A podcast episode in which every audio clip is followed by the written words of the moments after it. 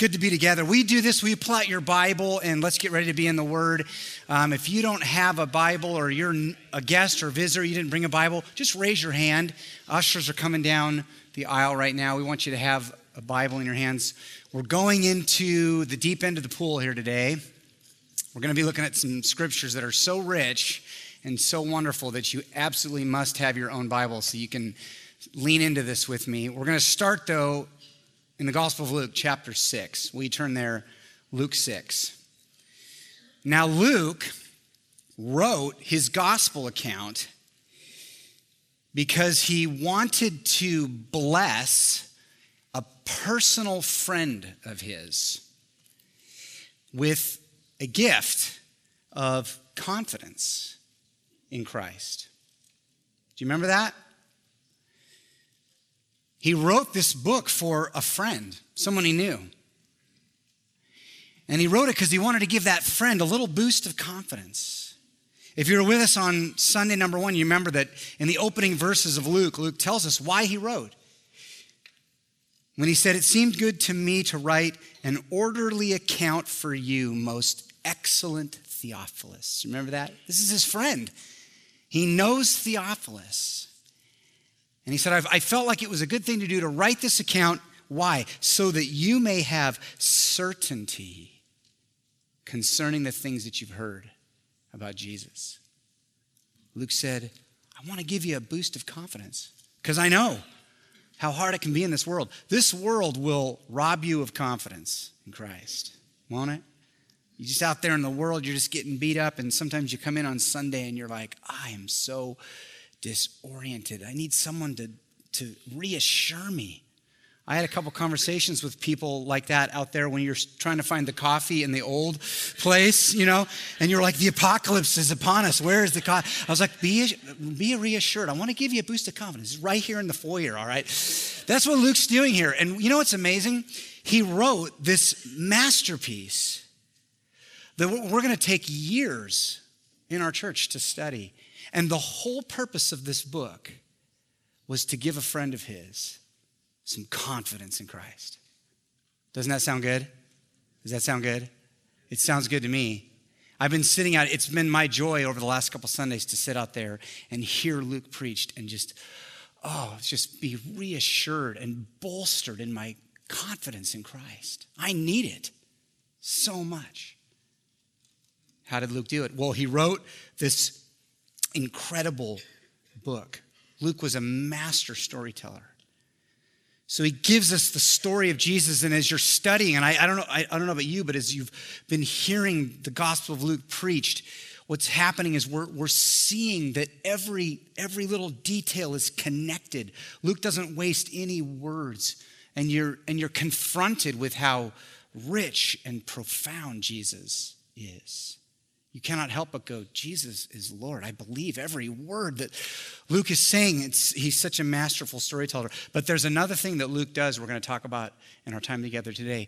At critical moments in this gospel, Luke will insert a statement that, will, that Jesus will make about his identity. And these statements, they're always highly charged. They're massive claims. And when the people hear them, the purpose of the claim is that, is that the hearers stop and go, What did he just say? Did he say what I think I heard him say? Who says something like that? The kinds of statements where you're, you're, confronted with a decision, you go, This guy is either out of his mind or he is totally unique. So you remember a couple weeks ago in Guy's masterful sermon where they've lowered the paralytic down into the room. Remember this story? Jesus is there and he's having a conversation with the guy and he wants to forgive the guy's sins. But everyone in the room is going, wait a minute, there's only one person who can forgive sins, God alone. And so Jesus drops this bomb. He says, so that you will know that the Son of Man has authority to forgive sins. And then he heals the guy. Now, that's the kind of thing that'll get you killed. You say something like that, that'll get you killed. Because everyone in the room knows there's only one person who has the authority to forgive sins it's God Himself. You say something like that, That'll get you killed. That's like walking into a bar in Corvallis with a duck sweatshirt on, all right? They'll get, and then just say something like about, like hypothetical, like how the Ducks have the best recruiting class in Oregon, or, you know, so, hypothetical. That'll get you killed, right? Yeah. Jesus was saying that kind of stuff all the time. And he says it in the text we're going to look at today. You look at it with me? Luke 6, verses 1 to 11. What we have today is we have two stories set next to each other. They're both about a conflict that Jesus is having with the Pharisees over the Sabbath. And right in the middle of them, in verse 5, Jesus drops a bomb. Let's, let's look at it together. Luke 6, verse 1. On a Sabbath, while he was going through the grain fields, his disciples plucked and ate some heads of grain, rubbing them together in their hands. But some of the Pharisees said, Why are you doing what is not lawful to do on the Sabbath? And Jesus answered them, Have you not read when David what David did when he was hungry? He and those who were with him, how he entered the house of God, the temple, and took and ate the bread of the presence, which is not lawful for any but the priests to eat. Jesus is talking about this interesting story that we'll talk about a little bit more later, but it's a story in the Old Testament where David is on the run for his life. He's the, he is the true anointed king by God, but Saul is still on the throne and Saul wants to kill David. So David is on the run for his life, he and his companions, and they're starving to death. And they enter the temple and they try to eat the bread, the show bread, which is not permitted. That'll get you killed. But David gets away with it. And then Luke says this not only did David eat that bread, but he also gave, gave it to those who were with him. And then Jesus said to them, Here it is the Son of Man is Lord of the Sabbath. That will get you killed to say that. In fact, I think what the, the, the space there, that pause, it's like Luke just leaves that hanging because everyone in the room was thinking in that moment, what did he just say? The Son of Man is Lord of the Sabbath? Did I hear what I think I heard?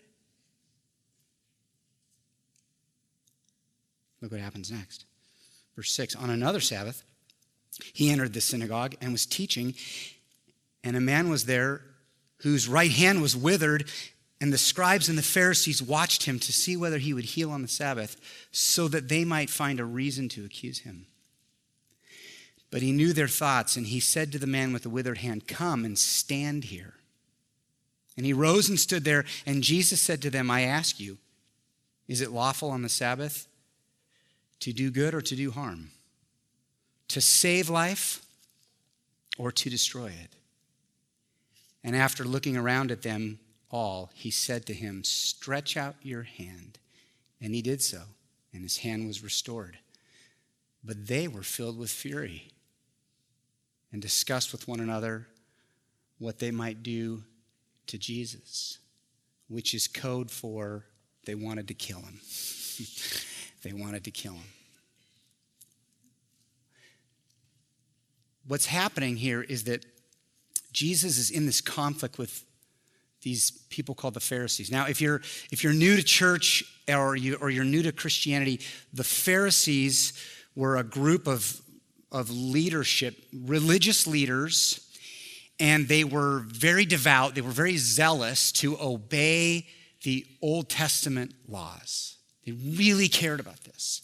And in particular, they really cared about the Sabbath which is difficult for us as moderns. We have so much cultural distance that we have a hard time figuring out what, what was the big deal with the Sabbath? I just, I don't get it. But one of the things that we need to keep in mind is that the Pharisees believed that the reason they were under the, the, the terrible rule of the Romans is because they, the people of Israel, had failed to keep the Sabbath holy. They believed this. They believe we're, we're being punished. God, God has allowed Rome to overcome us in this tyrannical rule because we have not kept the Sabbath holy. And, and they knew the Sabbath was given to us to set us apart. It, it makes our people unique. We, we stand out from other groups around us because of this, this special day that God gave us. And if we practice the Sabbath, we will be blessed. But by, by dishonoring the Sabbath, this is why we're in this situation.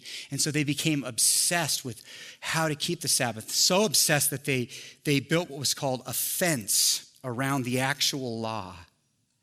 The law itself was, was very brief. It just said, Remember the Sabbath, Exodus 20, and keep it holy. Well, how do you do that? Well, you don't work. Well, what's work? Well, the, the Pharisees decided we need, to, we need to be really clear, so we need to just we need to add a bunch of other rules around it to make sure you never work. And none of those rules were part of God's original design. But they kind of added it around. And apparently the, the disciples and Jesus broke like three of these extra rules. So when they plucked the grain, they were harvesting. When they rubbed it between their hands, they were threshing. When they blew it, they were winnowing. I mean, it got really strange, all right? And they were breaking all these rules. When Kathy and I were raising our, our daughters, we really didn't have very many rules in our house. just a couple of like non-negotiable rules. We had a lot of principles for our parenting. So, like for example, we would say to the girls, before you refuse to eat something, you have to at least take one bite. All right, parents, you feel me on this? It's like you can't say you hate something if you haven't tasted it. And, and Kathy was great. She would say, I'm not going to make another dinner. Like, this is dinner. You have to at least take a bite, which was a great idea, right up until the day where we set split pea soup before my my daughters and Bridget had this look where I knew like she'll literally go on a hunger fast right now. She will not eat this. Okay. But we did have one rule that for us was it was a non-negotiable. And that rule was don't talk back to us. We're like, that, that for us, that one really mattered. Do not talk back to us, right? I was like, you are four and your pants are on backwards, okay? and they're on backwards every day because you put them on. So I do not think you're qualified to question my parenting. So that was like, it was just a rule, okay? But what if now, this is crazy, but what if, in an effort to keep them from breaking that rule, we added a bunch of other rules around it? Like, like when, just to make sure you don't do this, when you talk to us, don't make eye contact. Okay. How weird would that be? Or never talk to me 15 minutes before bedtime, because that's when it always happens, you know. It would just get super bizarre. That's what's happening here. The Pharisees are like, they cared about something that was good but then what they did is they just burdened it with all of these extra layers. They, they just sucked life right out of it. Isn't that interesting? And what's amazing about it is that you got to realize the Sabbath was a gift from God. It was like the biggest blessing. God said, I want to bless you with Sabbath. But what the Pharisees had done is they had taken something that was meant to be a blessing and they strapped it with all of this heaviness. And so Jesus enters the picture because he cares, right? Now, here's the thing you need to know. When you read this passage, the purpose of this story is not for Christians to try to figure out how we're supposed to practice Sabbath today. That is not the purpose of this story. We did preach a sermon on that back in January. Eric preached a sermon on how Christians should practice Sabbath. It was masterful. Go listen to that. But that's not what this story is about. This story, the purpose of this story, is for the reader to listen to what Jesus claims and say, What did he just say? Who is this? Who is this person? And is my life oriented appropriately underneath him based on what he's saying here? This statement, look at it again, verse 5 the Son of Man is Lord of the Sabbath, that was like a bomb going off. He was saying, I am the Lord of the fourth commandment. That'll get you killed. That did get him killed. Eventually. A person who says, I want you to know something, I am the Lord of the fourth commandment. Do you know what they're saying? They're saying, I am over the commandments. They come from me. Unbelievable. Profound. That's the purpose of this passage. And so, what we have to do today is we have to take that sentence. If you just look at it in verse 5, we have to break that sentence down and get underneath it because it's critical. The Son of Man is Lord of the Sabbath. What I want to do is I want to break that down into two pieces that we can manage. Two questions we're going to ask. Here's question number one. Question number one is What does the phrase Son of Man mean? What does that mean? And then question two will be What does the phrase Lord of the Sabbath mean? They're both critical. So we'll take the time we have remaining just to ask those questions and answer them. Jesus said, I'm the Son of Man. What does that phrase mean? The Son of Man. It's a very odd phrase. But did you know that phrase is the preferred title that Jesus uses to describe himself? It's like his favorite title. He uses it all the time. He uses it 24 times in the Gospel of Luke, 30 times in the Gospel of Matthew, 16 times in the Gospel of Mark, and 14 times in the Gospel of Luke. It's his favorite phrase. Now, when people t- referred to Jesus in the Gospels and in the New Testament, they used a different title. They would always refer to Jesus as the Christ. Does that sound familiar? We've talked about that word. It's not his last name, that's a title.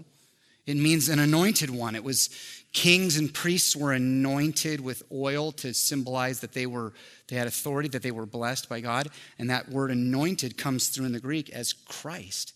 And all of the people in the gospels would say you're the Christ. But what's interesting is that Jesus avoided that title intentionally.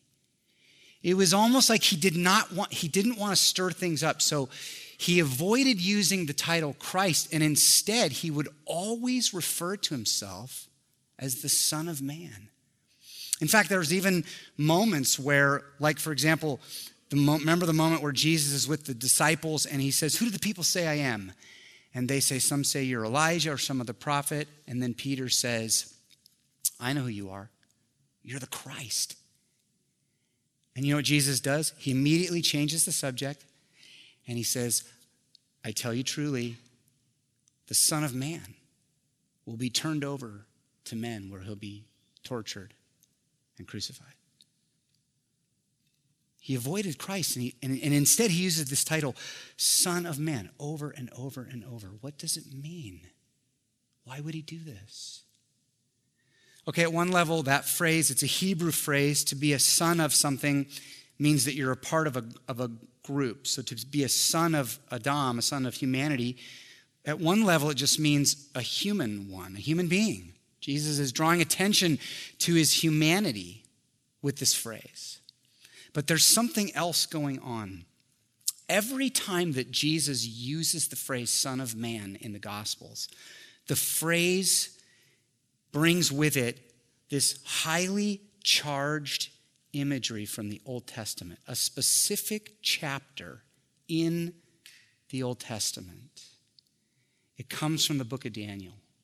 And I want to have you turn there with me. So keep your finger in Luke 6 and go to the book of Daniel, chapter 7.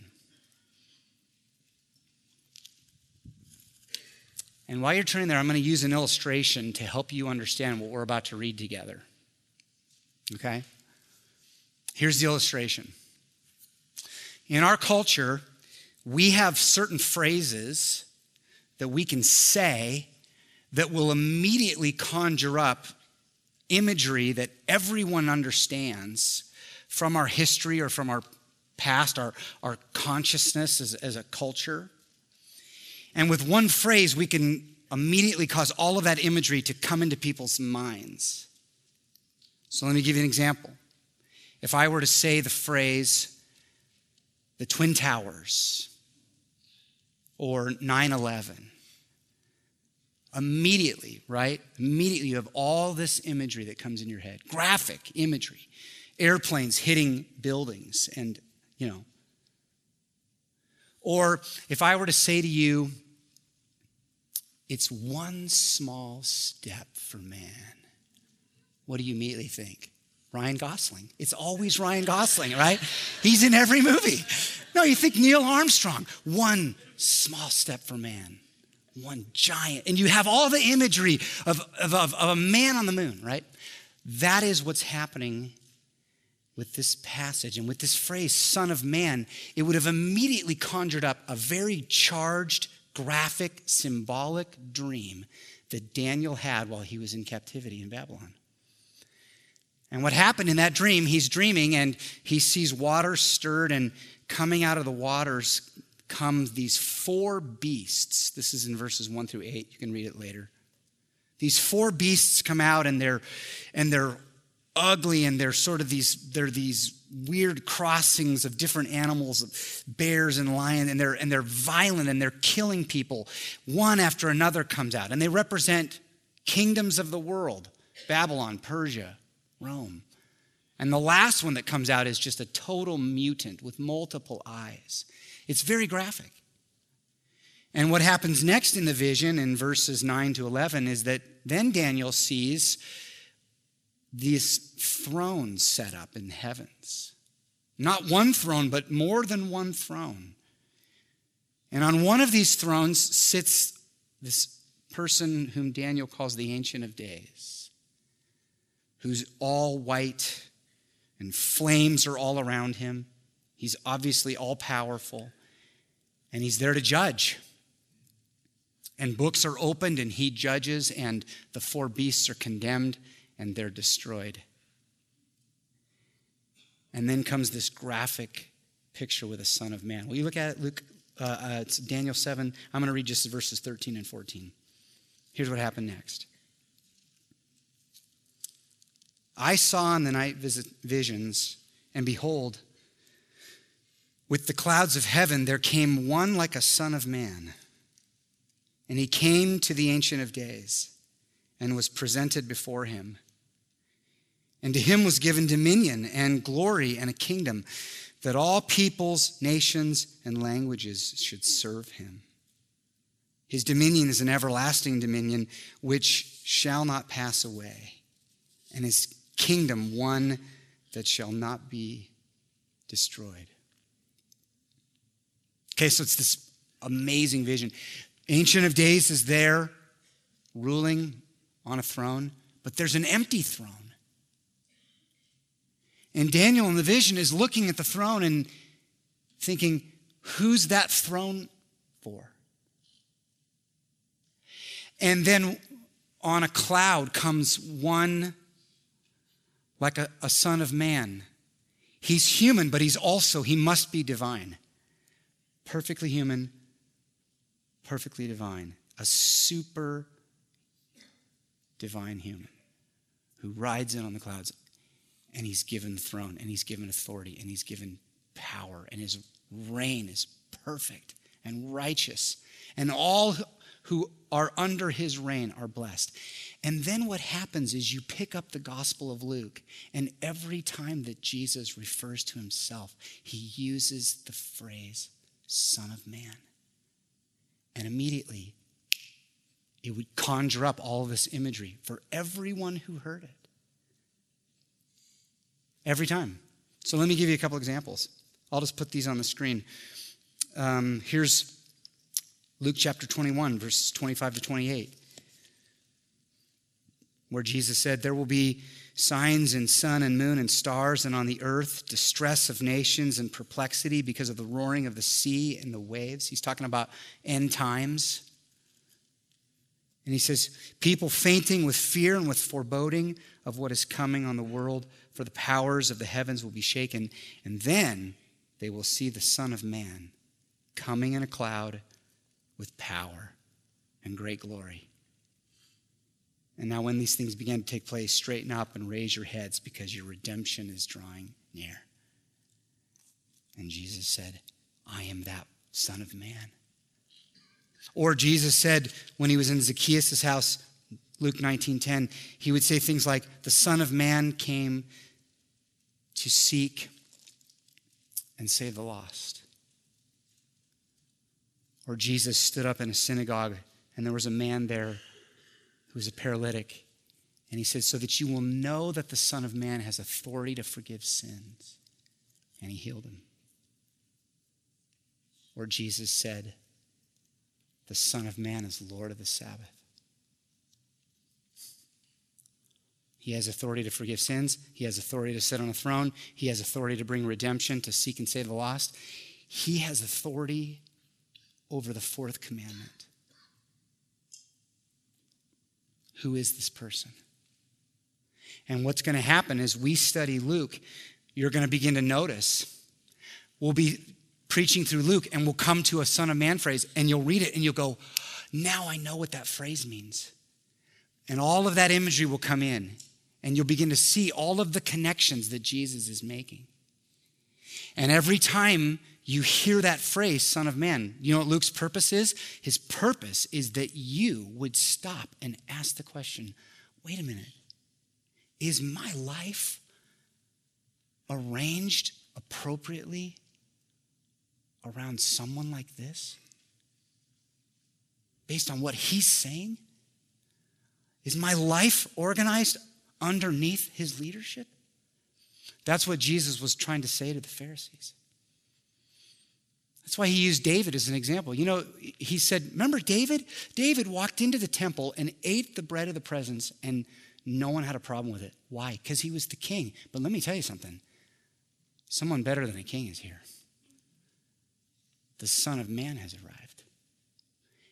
And Pharisees, you're going to have to, you, you have a decision to make. You're either going to embrace this statement or not. Or not. But Jesus said, Let me assure you, the Son of Man is here. And not only that, I'm Lord of the Sabbath. I'm Lord of the Sabbath. You see it there? Verse 6, verse 5. So now we got the Son of Man, but he, he goes on. He says, I'm the Lord of the Sabbath. What does that mean? What does it mean to be Lord of the Sabbath? Okay, look, I think it means Jesus is saying, I'm, I'm Lord over the Sabbath. I have authority over it. I can set it aside when I want, I can interpret it. It's mine. But there's something else going on here, and it's so critical. I have to push you now beneath the surface. When Jesus says the Son of Man is Lord of the Sabbath, what he's saying is, I am the Sabbath.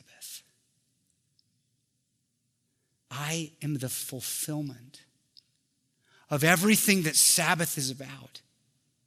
Sabbath is about rest in God. Oh, it was about not working one day of the week, but the purpose of that was so that the people of God could be in right relationship with God. And Jesus says, I am the fulfillment of that. You cannot be in right relationship with God without the Son of Man. I don't care how many days you take off work, right? It's not about that. Jesus says, I am the Lord of the Sabbath. I am the Sabbath. Amazing. That's what the next story is about. So just look with me now, verses 6 through 11. This next story is there for a reason. It's there to drive home what Jesus has said. It's this interesting story. You have a man with a withered hand. And once again, Jesus is in the synagogue and he's teaching. And this week, as I, as I was reading this, I, all these questions came into my head. That's, that's how I'll often work on a sermon is as I'm reading, I'll just ask lots of questions. Because my, my, my guess is if I'm asking questions about it, you're asking the same questions. And so I want to I want to address what you're thinking about. So like I'm reading this and I'm like there's all these like all these questions I have. So like here's a question. Why are the Pharisees always following Jesus around? Like it's creepy. It's so creepy and they're spying on him. You know? Like do you see that in verse 7 it says he's in there and the, the scribes and the Pharisees watched him. Okay, in the Greek, that literally means to spy. It's like to watch someone out of the corner of your eye. And you're like, they don't know I'm looking at them, but they always do. And they're there and they're spying. They're like watching Jesus. Why? Because they literally cannot wait for him to break the Sabbath again. See, their hearts are, are being revealed. They're like, please, Jesus, do something illegal. we can't wait. You know what's crazy about that? You have a guy there with a shriveled hand. And the Pharisees would have been perfectly happy if he left that day unhealed. Isn't that amazing? So they're watching, they're spying. That's a question. Here's another question Why didn't Jesus just wait until after the Sabbath to heal him? He could have. He could have waited. He could have said to the guy, Look, it's a little hot in here right now. Just come back tomorrow. We'll take care of the hand thing. You know, just come back tomorrow. He didn't, he didn't do that. In fact, he does just the opposite. Jesus says, I'm what I'm about to do next, I'm going to make this absolutely a public spectacle. Isn't that interesting? Look at that in verse 9. He literally says to the guy, Come over here and stand up. What I'm about to do, I, I don't want anyone in the room to mistake what's happening. Now, why would Jesus do that? Because he knows that the heart and the meaning of the Sabbath is on the line. There's so much on the line here. This question that he, that he poses, look at it. Verse 9 Jesus said to them, He asked this question I ask you, is it lawful on the Sabbath to do good or to do harm? To save life or to destroy it? He's, he's, he's saying, what would be the most Sabbath like thing to do right now? Is the Sabbath about everything you're not supposed to have? Is the Sabbath about going without? Or is the Sabbath about blessing and life? And goodness from God. You have a man with a shriveled right hand. That is not an incidental. The right hand in Jewish culture was the hand that you used to not only earn a living, you work, you had to have a right hand to work. The right hand was the hand that you used to do clean activities. There were clean and unclean. You did unclean things with your left hand, you did clean things with your right hand, which means in order to participate in the religion, you had to have a functioning right hand. You have a man in the synagogue on the Sabbath, a day that's supposed to be about rest and being in right relationship with God, and he's totally unable to participate because his right hand is shriveled. And Jesus says, What would be the most Sabbath like thing to do? Amazing. See, the Pharisees had turned Sabbath into don't, don't, don't, don't. It was just don't do this, don't do that, don't do this, don't do that. Okay, enjoy. it doesn't work that way. And Jesus says, no, no, no. Let me tell you something. The Son of Man is here. And I'm Lord of the Sabbath. And I've come to open this concept up for you so that you can lean in. What we're going to discover in just a minute is there is no Sabbath rest without the Son of Man in your life. So here's my last question. Think about this. It's so interesting. Why, after Jesus has clearly demonstrated that God is blessing his ministry by allowing this healing to happen, why do the Pharisees remain hard hearted? Isn't that interesting? Why? Jesus It's Sabbath. He makes the man stand up. And he says to the man, Stretch out your hand. Now, I'm going to come back to that in a minute. That, that statement is, there's a gospel gem hiding in there. But what's happening in that moment is everyone in the room is saying, Wait a minute, what's going to happen? Is God going to vindicate Jesus right now? I mean, it is the Sabbath after all. Is God going to allow this to happen? Is God going to bless him with healing power? And if God does allow this healing, will people's hearts be transformed? Will they suddenly realize, oh, you are the Son of Man? And will they respond rightly? Well, look what happens, verse 10. After looking around at them, he said to him, Stretch out your hand. And he did so, and his hand was restored. But they were filled with fury, and they discussed with one another what they might do to Jesus. Amazing. Fury. That word fury, it's that kind of anger where you're so angry that you lose your mind. It's like you lose your logic. This is how they responded. And the reader is going, How is this possible? You have irrefutable evidence that Jesus is who he claims to be, and you clamp down your heart. Why would someone do that? Why would someone in the, in the face of irrefutable evidence say, I refuse? I refuse to see that.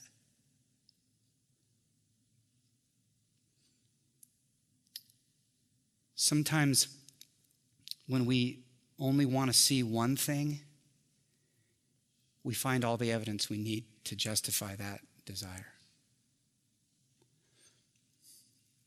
Even when we're presented with this undeniable, clear evidence Jesus is Lord. The problem is that if I'm going to say, Jesus, you are the Son of Man, you are Lord, then I also have to say, I'm not Lord. And I have to arrange my life underneath your leadership. And sometimes that's just precisely the thing that people don't want to do. So profound. So you say, okay, how do I respond to this? Like, Pastor, tell me what to do. Some of you are thinking that. Like, I want to respond. Tell me what to do. Here's what you do you do what Jesus told the man to do. There's a truth hiding in here. What did Jesus say? He said, He said, okay, stand up. And now, by my authority, you're going to be healed. But here's what, here's what you're going to do stretch out your hand. I want you to stretch out your hand. Now, what's, what's amazing about this is that the healing happened because of the authoritative word of Jesus. We know this. Only Jesus has the power to heal. But Jesus asks the man to step into it. He says, I, I want you to walk into this with me. You're going to contribute just this one little act of faith. Because in that moment, his hand was still shriveled. And so Jesus says, Stretch it out. It's an act of faith, I know. And the man stretched it out. Now, River West, this moment was an unbelievable moment of love. This guy had lived with this his whole life. He was probably born with this. He knew beyond a shadow of a doubt this person who's authoritative, who's standing next to me, loves me. He loves me. He's calling me into this. And what's happening right now in this room is that the Son of Man is sending out that very same call into every human heart. He's saying, Here's how you respond stretch out your hand. Take a step of faith. What could it be? Maybe there's a part of your life and you know this is not underneath the lordship of Jesus, the Son of Man. It's time in faith, I've got to bring this in under his authority. Maybe you've been following Jesus for many years, but there's that one thing that you've held back for yourself, and you know it. Stretch out your hand. Maybe for you today, it means mustering the courage to go get prayer. You know, I need to pray with someone. Stretch out your hand in faith. Just walk over there. Right when we're done, there will be people standing over there, prayer warriors in our church. They're wonderful people. One of them will meet you there. They'll take you back there behind the Holy of Holies thing that we set up over there. The curtains, you know, it's not creepy, it's not weird. And they'll just, it's so simple. They'll say, How can I pray for you? What's going on? And then you just share your heart, and someone will pray with you. I guarantee you, you will be blessed. Stretch out your hand. Today, some of you, you've been waiting, you've been resisting the table. Because you know, I'm not, I'm not a believer. I don't believe this yet. But actually, there's a part of you that knows, I do believe this. I just have been resisting Christ. Jesus says, stretch out your hand. Put your hope in Jesus.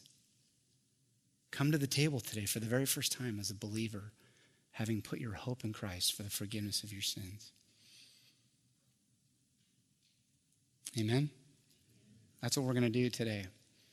This morning, we're going to participate, as we do every Sunday, in an ancient activity. This goes all the way back to the origins of the church. The church would gather and, we, and they would celebrate the Lord's Supper. And it's always the same elements. The bread is not a meaningless symbol, the bread represents the body of Jesus, which was given for the church.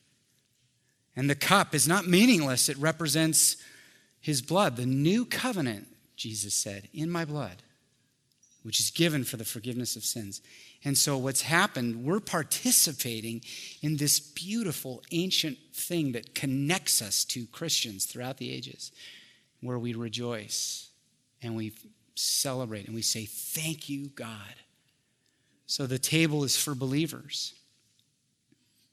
And we say, Thank you, Jesus, for the gospel. And I'm inviting you, if you love Jesus and you believe, to come today. Will you bow your heads with me? I will pray. The worship team will come and we will worship together. Let's pray.